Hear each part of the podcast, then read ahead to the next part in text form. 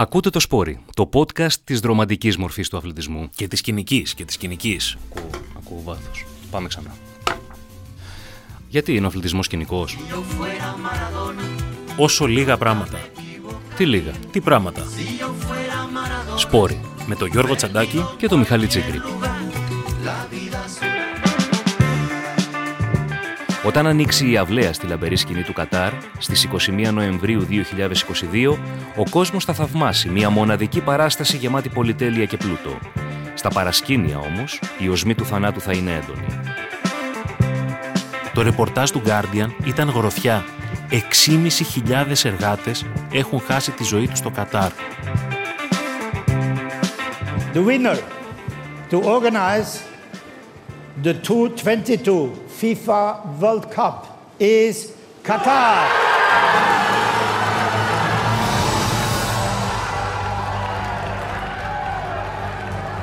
Η απήχηση μιας σοβαρής ανεξάρτητης δημοσιογραφικής έρευνας από ένα έγκυρο μέσο ενημέρωσης ήταν ανέκαθεν μεγάλη. Προκαλούσε αντιδράσεις, κινητοποιούσε συνειδήσεις, σε κάποιες περιπτώσεις υποχρέωνε για ριζικές αλλαγές. Προημερών λοιπόν ο Βρετανικός Guardian υπενθύμησε στην παγκόσμια κοινή γνώμη ότι η επόμενη λαμπερή γιορτή του ποδοσφαίρου, το πλέον λαοπρόβλητο αθλητικό γεγονός του πλανήτη, το παγκόσμιο κύπελο ποδοσφαίρου στο Κατάρ, θα είναι μια γιορτή βουτυγμένη στο αίμα, την εξαθλίωση και τη βάναυση καταπάτηση ανθρωπίνων δικαιωμάτων. Οι σύγχρονοι σκλάβοι εργάτες, με κόστος την ίδια τους τη ζωή, παραδίδουν στον κόσμο το πρώτο χειμωνιάτικο Μουντιάλ. Η χώρα που προσβλέπει στην εξειδανίκευση της εικόνας της, στην προσέλκυση νέων επενδύσεων και τουριστών, η χώρα που χτίζει μυθικά παλάτια στην άμμο, είναι η ίδια χώρα που διατηρεί στην ομοθεσία της το μαστίγωμα, το λιθοβολισμό, τη θανατική ποινή. Στο Κατάρ της Αρίας έχουν θυσιαστεί 6.500 εργάτες σε διάστημα 10 ετών σε μια φαραωνική, μακάβρια επιχείρηση διοργάνωσης ενός Μουντιάλ. Αυτό έγραψε ο Guardian και ο πολιτισμένος, με ή χωρίς εισαγωγικά κόσμος, σκέπασε το πρόσωπό του με τις παλάμες του. Σαν να μην γνώριζε, σαν να του αποκαλύφθηκε κάτι το απόκοσμο. Ωστόσο είπαμε, μια σοβαρή δημοσιογραφική έρευνα κινητοποιεί. Από το τίποτα βρίσκεις κάτι να πιαστείς, να διαμαρτυρηθείς, να φωνάξεις, να στρέψεις τα βλέμματα προς την κατεύθυνση του κακού και του ανήθικου.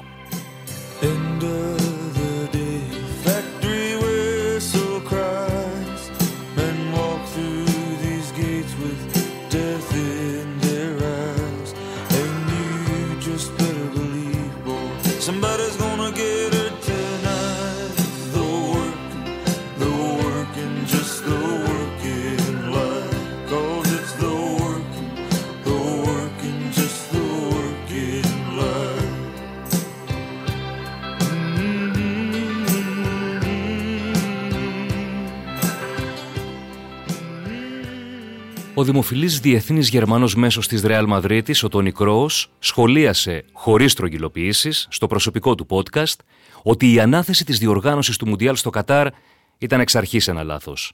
Ότι η βάναυση εργασίας σε εργοτάξια μέσα στην έρημο, σε 50 βαθμούς Κελσίου θερμοκρασία, χωρίς τροφή και νερό, χωρίς ασφάλεια και ιατρική φροντίδα, ισούται με θάνατο.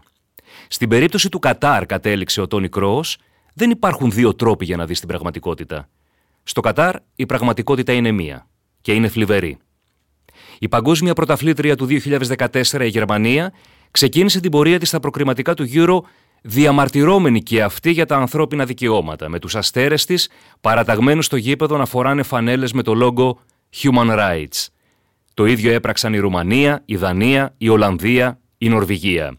Οι τελευταίοι μάλιστα το πήγαν και ένα βήμα πιο πέρα.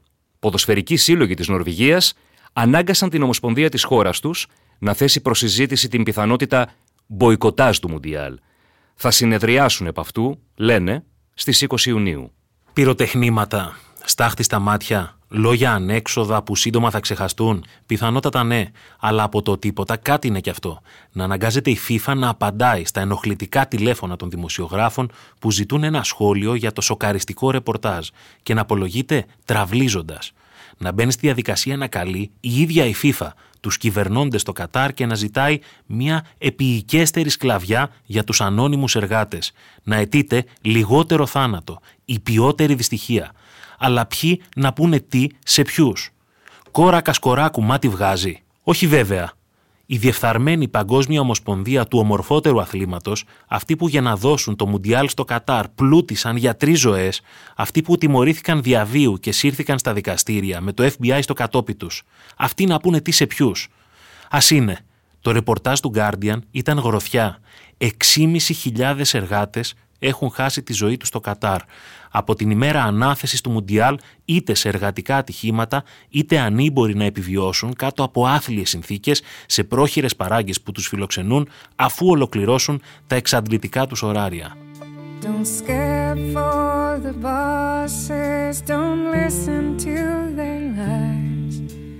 Poor folks ain't got a chance unless they organize. Which side are you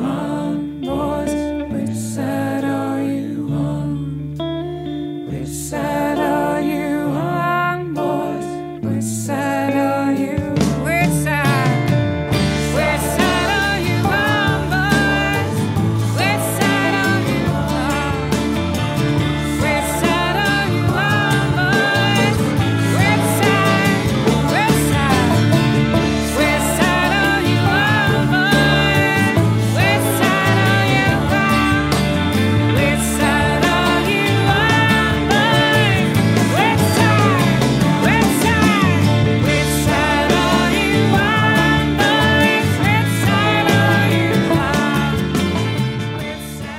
Σε μια απλή αναγωγή, 12 εργάτες χάνουν τη ζωή τους κάθε εβδομάδα από το 2011 έως σήμερα. 12 εργάτες κάθε εβδομάδα. Ο αριθμός σύμφωνα με το ρεπορτάζ είναι εξαιρετικά πιθανό να είναι και αισθητά μεγαλύτερος. Δεδομένου ότι αυτά τα επιβεβαιωμένα στοιχεία προκύπτουν από Ινδία, από Μπαγκλαντέζ, από Νεπάλ, από Σρι Λάνκα, χωρίς να υπολογίζονται και άλλες χώρες πολίτες των οποίων δούλευαν στο Κατάρ για μήνες, χωρίς καν να πληρώνονται. Ήταν εγκλωβισμένοι στη χώρα ανήμποροι να πληρώσουν έστω το εισιτήριο της αναχώρησής τους. Και ήταν εγκλωβισμένοι διότι σύμφωνα με νόμο του Κατάρ, για να φύγει ο οποιοδήποτε εργαζόμενος από τη χώρα, πρέπει να έχει γραπτό στη συγκατάθεση του εργοδότη του. Για να γίνει το Μουντιάλ στο Κατάρ, κατασκευάζονται ή κατασκευάστηκαν 7 νέα υπερσύγχρονα ποδοσφαιρικά γήπεδα. Κατασκευάστηκε νέο αεροδρόμιο, οδικά δίκτυα, συγκοινωνίες, ξενοδοχεία, περιφερειακές εγκαταστάσεις. Κατασκευάστηκαν γραφεία, κτίρια, ποδοσφαιρικά χωριά. Μία νέα πόλη που θα φιλοξενήσει τον τελικό του παγκοσμίου κυπέλου.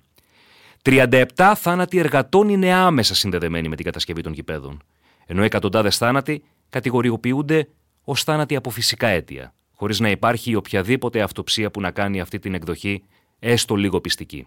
Η πρόσφατη αποκάλυψη του Guardian για το Κατάρ όμως δεν ήταν η πρώτη που προσπαθούσε να φωτίσει την αθέατη πλευρά μιας διοργάνωσης που έχει τραβήξει τα βλέμματα για τους πιο λάθος λόγους. Άγγλοι δημοσιογράφοι έχουν προσπαθήσει να αναδείξουν αυτά τα ζητήματα εδώ και καιρό. Χρόνια πριν, ξανά ο Guardian, μέσα από ένα διπορικό το 2014, προσπάθησε να αναδείξει την παραβίαση των ανθρωπίνων δικαιωμάτων μέσα από ένα ρεπορτάζ, στο οποίο οι αντιθέσεις ήταν τόσο ευδιάκριτες που σου σφίγγουν το στομάχι. Με μια κάμερα και ένα αυτοκίνητο, ο δημοσιογράφος της εφημερίδας αναχωρούσε από τους ουρανοξύστες την τέλεια πόλη των φωτών, του απλησίαστου πλούτου και των υπερσύγχρονων οδικών αρτηριών, καταλήγοντας σε ένα παρατημένο κάμπ μέσα σε ένα λασπωμένο χωματόδρομο, όπου κάποιες τριπλές κουκέτες με ανύπαρκτα στρώματα, πολύχρωμα ξεφτισμένα μικρά μαξιλάρια, στριμώχνονταν σε ένα μικρό χώρο με δεκάδες ανθρώπους να διαβιούν υπό άθλιες συνθήκες. Telling you still. But first you must learn how to smile and to kill. If you wanna be like all the folks on the hill. A working class hero is something to be. Άνθρωποι που αρνούνται να δείξουν το πρόσωπό του, φοβούμενοι τις συνέπειες προφανώς. Άνθρωποι μακριά από τις οικογένειές τους, ταλαιπωρημένοι, απλήρωτοι επί μήνες, εγκλωβισμένοι σε μια γήινη κόλαση. Ένα εργοτάξιο θανάτου. Ένα κολαστήριο μακριά από κάθε αδιάκριτο βλέμμα. Μακριά από κάθε πιθανό έλεγχο διεθνούς οργάνωσης ανθρωπίνων δικαιωμάτων. Όταν ανοίξει η αυλαία στη λαμπερή σκηνή του Κατάρ, στις 21 Νοεμβρίου 2022, ο κόσμος θα θαυμάσει μια μοναδική παράσταση γεμάτη πολυτέλεια και πλούτο. Στα παρασκήνια όμως, η οσμή του θανάτου θα είναι έντονη. Το ίδιο το ποδόσφαιρο δεν κατάφερε να διαφυλάξει την ιστεροφημία του. Δεν φταίει όμως αυτό. Είναι αυτή η αντίφαση που το χαρακτηρίζει. Μία ευχή και κατάρα την ίδια στιγμή. Τι εννοούμε; Το ποδόσφαιρο από τη φύση του ενώνει τον κόσμο. Αλλά σε θεσμικό επίπεδο είναι πλήρως ανεξάρτητο από οτιδήποτε συμβαίνει στον κόσμο. Ούτε ο πόλεμος δεν σταματάει έναν ποδοσφαιρικό αγώνα που τελεί υπό την αιγίδα της FIFA. Είχα γράψει κάποτε για τον ανεξέλεγκτο εμφύλιο πόλεμο της Συρίας. Ήταν τέλη του 2011 και το κείμενο τότε έλεγε «Ο θάνατος και η Συρία είναι έννοιες ταυτόσιμες αυτή την περίοδο, καθώς καθημερινά στην ασιατική χώρα χάνουν τη ζωή τους δεκάδες άνθρωποι. Το καθεστώς και οι αντάρτες συγκρούονται σε ένα φανατισμένα θρησκευτικό, κοινωνικό και πολιτικό περιβάλλον. Αρκετοί άμαχοι θυσιάζονται. Για άλλη μια φορά τα τελευταία χρόνια το ποδόσφαιρο και ο αθλητισμός δίνουν το δικαίωμα στην ελπίδα για κάποιους ανθρώπους, καθώς η ποδοσφαιρική ομάδα της Συρίας ενώνεται και διεκδικεί επί ίσης όρης την πρόκρισή της στους Ολυμπιακούς Αγώνες του Λονδίνου τον Ιούλιο. Πριν 10 χρόνια. Εδώ δηλαδή αδελφό σκότωνε αδελφό, αλλά όταν έπαιζε η χώρα όλοι μαζί για την πρόκριση. Άρα τι εμφύλιο πόλεμο, τι κρίση, τι κοινωνικές εξεγέρσεις, τι ακραία καιρικά φαινόμενα και στην τελική τι κορονοϊός. Εμείς μπάλα παίζουμε, βρέξει χιονίσει. Τι είναι όλο αυτό, είναι το αυτοδιοίκητο του ποδοσφαίρου. Η ευχή και η κατάρα την ίδια στιγμή. Τι σημαίνει το αυτοδιοικητό; Σημαίνει ότι το ποδόσφαιρο είναι κάτι ανεξάρτητο ως προς τους νόμους του από την κοινωνία, ότι δρά μόνο του, ότι διοικείται από ανθρώπους οι οποίοι δεν επηρεάζονται από το γενικό πλαίσιο των νόμων ενός κράτους. Well, that foreman, he's a regular dog. The line boss, he's a fool. Got a brand new flat top haircut. Lord thinks he's cool. One of these days I'm gonna blow my top, and that sucker, he's gonna pay. Lord, I can't wait to see their faces when I get the nerve to say, Take this job and shove it. I ain't working here no more. My woman done left and took all the reason I was working for. You better not walking out the door. Take this job and shove it. I ain't working here no more. Take this job and shove it. Κάθε φορά που αμφισβητείται το οποιοδήποτε προνόμιο του ποδοσφαίρου σε θεσμικό ή οργανωτικό επίπεδο, οι αξιωματούχοι του σπορ στην Ελλάδα, την Ευρώπη αλλά και σε όλο τον κόσμο επικαλούνται το αυτοδιοίκητο ως κάτι δεδομένο, μη αμφισβητήσιμο, μη αναστρέψιμο. Και ξέρετε κάτι, έτσι είναι. Δεν μπορείς να ξεφύγεις από αυτό. Οι νόμοι του ποδοσφαίρου σε διοικητικό επίπεδο υπερβαίνουν τους νόμους του κράτους. Όταν δεν υπάρχει πλήρης ταύτιση ή έστω συμφωνία, προκύπτει πάντα η απειλή της μη συμμετοχής στις διοργανώσεις που πραγματοποιούνται υπό την αιγίδα της UEFA και της FIFA. Πόσες φορές δεν τρόμαξε η Ελλάδα από τον μπαμπούλα του ποδοσφαιρικού Brexit. Όταν λοιπόν η κάθε ποδοσφαιρική ομοσπονδία διοικείται από τους δικούς της ανεξάρτητους νόμους, τι περιμέναμε να συμβεί στην ανώτατη ομοσπονδία, στη FIFA, που εκδίδει τους νόμους; Αυτή η παντοδυναμία της FIFA να βρίσκεται στο απειρόβλητο, ελεγχόμενη μόνο από τη δική της Επιτροπή Ηθικής, από ένα συμβούλιο σκιάχτρων δηλαδή που καλούνται να ελέγξουν τους ίδιους τους εαυτούς τους. Αυτή η παντοδυναμία λοιπόν διεύθυρε συνειδήσεις. Χωρίς το φόβο της συνέπειας, οι μεγαλοσχήμονες της FIFA επινόησαν το εξής απλό. Παραδίδουμε τη γιορτή μας σε μια χώρα ακατάλληλη που αδιαφορεί για τις πανανθρώπινες αξίες. Μπορούμε ακόμη και μουντιάλ μέσα στο χειμώνα και την έρημο να υποσχεθούμε. Μπορούμε τελικά να τους κάνουμε όλα τα χατήρια, αρκεί να υπάρχει το κατάλληλο αντάλλαγμα. Και το αποτέλεσμα αυτής της κοντόφθαλμης, ιδιωτελούς λογικής, ποιο ήταν, ο διασυρμός και ο θάνατος. Υπάρχει έξοδος κινδύνου από αυτή τη ζωφερή πραγματικότητα. Αυτό που είδαμε κάποια στιγμή μέσα στην ιστορία, δηλαδή ότι κάποιες χώρες όντως σκέφτονται το πραγματικό μποϊκοτάζ αυτής της διοργάνωσης, θα μπορούσε να είναι μια λύση. Στο διατάφτα όμως, δεν θεωρώ ότι η αναλογία ευθύνης που έχουν οι ποδοσφαιριστές σε κάτι τέτοιο μπορεί πραγματικά να δημιουργήσει τις συνθήκες για να γίνει κάτι τέτοιο δυνατό. Ναι, οπωσδήποτε μοιάζει ουτοπία, μοιάζει ως κάτι πρακτικά αδύνατο, υπό την έννοια δηλαδή ότι οι μεγαλύτερες συμβολικές κινήσεις αντίδρασης σε παρόμοια θέματα ανά την ιστορία έχουν γίνει κατά τη διάρκεια μεγάλων διοργανώσεων και σε Ολυμπιακούς αγώνες και σε παγκοσμία κύπελα. Θα ήταν πρωτοφανές και θα ήταν κάτι πρωτόγνωρο να μποϊκοτάρει όλη η διεθνής κοινότητα το ίδιο το παγκόσμιο κύπελο. Αλλά αν υπήρχε, έχω την εντύπωση, μια ευκαιρία για να το κάνει, ήταν αυτή. Τόσος θάνατος για ένα Μουντιάλ δεν νομίζω ότι έχει ξαναυπάρξει. Είναι αυτό που είπε ο Τζόσο Ακιμίχ, ο διεθνής Γερμανός ποδοσφαιριστής της Μπάγκερ Μονάχου. Είπε ότι το μποϊκοτάζ έπρεπε να το είχαμε σκεφτεί στην ανάθεση, όχι τώρα. Το μόνο που μπορούμε να κάνουμε αυτή τη στιγμή είναι να ευαισθητοποιήσουμε τον κόσμο για αυτό το πράγμα. Η αλήθεια είναι όμως, Ρε Γιώργο, αρκεί αυτό το πράγμα.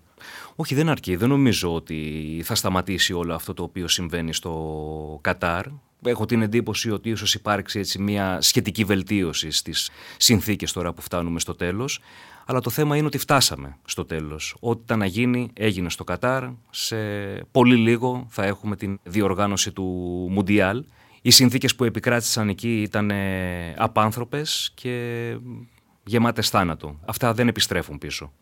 Μέσα στην πορεία της κουβέντας που κάναμε και της εξιστόρησης όλων όσων έχουμε ζήσει, μας αρέσει το σπορ τελικά να είναι ανεξάρτητο από οτιδήποτε συμβαίνει στην κοινωνία γιατί εμείς επενδύσαμε σε κάτι αρνητικό, εμείς συζητήσαμε κάτι αρνητικό. Όμως πολλές φορές όντως το ποδόσφαιρο δίνει μια λύση σε συνθήκες θανάτου δυστυχίας μια διέξοδο ειρήνης. Αυτό είναι το θετικό. Αλλά πόσο θέλουμε όντως το σπορ να είναι ανεξάρτητο από άλλες εκφάνσεις της κοινωνίας; Αυτή είναι η ερώτηση. Κοίτα, όταν η κοινωνία προσπαθεί να παρέμβει στο ποδόσφαιρο με τους δικούς της όρους, αυτό θα μπορούσε να γίνει προβληματικό. Εγώ αυτό που έχω στο μυαλό μου γενικά είναι ότι επειδή το ποδόσφαιρο πριν απ' όλα και πάνω απ' όλα εκπροσωπεί τον κόσμο, τους φιλάφλους, αυτούς που το ακολουθούν, σκεφτόμουν πάντα ότι μια γενικότερη λύση θα ήταν όλα αυτά τα συμβούλια που αποφασίζουν για το ποδόσφαιρο να εκλέγονται από τη βάση, να εκλέγονται από τον κόσμο. Και αυτό μοιάζει να είναι κάτι το ουτοπικό. Αν θες να το κάνουμε και λίγο πιο πραγματικό, και μιλώντας συγκεκριμένα για την περίπτωση της FIFA, έχω σκεφτεί δύο πράγματα. Το ένα νομίζω προσπάθησε να το κάνει η ίδια η FIFA. Δηλαδή να αναθέτει όλες αυτές τις διοργανώσεις μέσα από ένα μεγαλύτερο σώμα από το κογκρέσο της. Ψηφίζανε πολύ πιο λίγοι, τώρα ψηφίζουν πολύ περισσότεροι. Οκ, αλλά και πάλι η διαφθορά δεν αποφεύχθηκε. Και το άλλο που θα μπορούσε να γίνει, το οποίο είναι μια ιδέα που μου έρχεται από τη φόρμουλα, είναι να διαχωρίσει το κομμάτι εκείνο που αναθέτει τις διοργανώσεις και κερδίζει όλα αυτά τα χρήματα από τα τηλεοπτικά δικαιώματα, να το κάνει μια ξεχωριστή εταιρεία που θα μπει στο χρηματιστήριο και θα ελέγχεται από τους νόμους της αγοράς και να είναι ένα άλλο πράγμα η ίδια η FIFA. Δεν θα μπορούσε δηλαδή να είναι τόσο ανεξέλεκτο το κομμάτι εκείνο που διαχειρίζεται όλα αυτά τα εκατομμύρια. Το θέμα με τα social media, με τα hashtags, με όλη την επικαιρότητα είναι ότι πιάνουμε κάποια θέματα όπως αυτό του Κατάρ, ξεκοκαλίζονται στο ίντερνετ, γράφονται απόψεις, γίνονται ρεπορτάζ, πάρα πολλοί άνθρωποι λένε την άποψή τους γι' αυτό και όταν έρθει το επόμενο θέμα της επικαιρότητας είναι σαν να ξεχνιέται. Οπότε μας ενδιαφέρει πραγματικά αυτό το πράγμα ή είναι κάτι που το ξεχνάμε όταν έρθει το επόμενο ζήτημα; Ναι, το αντιλαμβάνομαι. Έτσι είναι και έτσι θα είναι. Όσο πιο γρήγορα ταξιδεύει η πληροφορία, τόσο πιο γρήγορα θα ξεχνάμε το κάθε θέμα, όσο βαρύ κι αν είναι. Εμένα, πάντως, και πιστεύω και πολλούς άλλους, προσωπικά με ενδιαφέρει αυτό το οποίο αισθάνονται 6.500 οικογένειες που έχασαν ανθρώπους προκειμένου να γίνει αυτή η γιορτή. Όσο γρήγορα και να το ξεχάσουμε, αυτό το πράγμα θα μείνει και θα είναι μια τεράστια κοιλίδα για ένα Μουντιάλ. Μακάρι να είναι οδηγός για την ανάθεση των επόμενων διοργανώσεων. Όχι διοργανώσει και ποδόσφαιρο με κάθε κόστος, ποδόσφαιρο για το ποδόσφαιρο. Ήταν το Σπόρι, μια παραγωγή του pod.gr.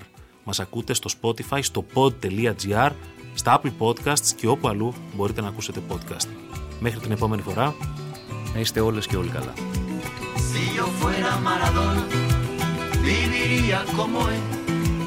Si yo fuera Maradona, frente a cualquier portería. Si yo pod.gr.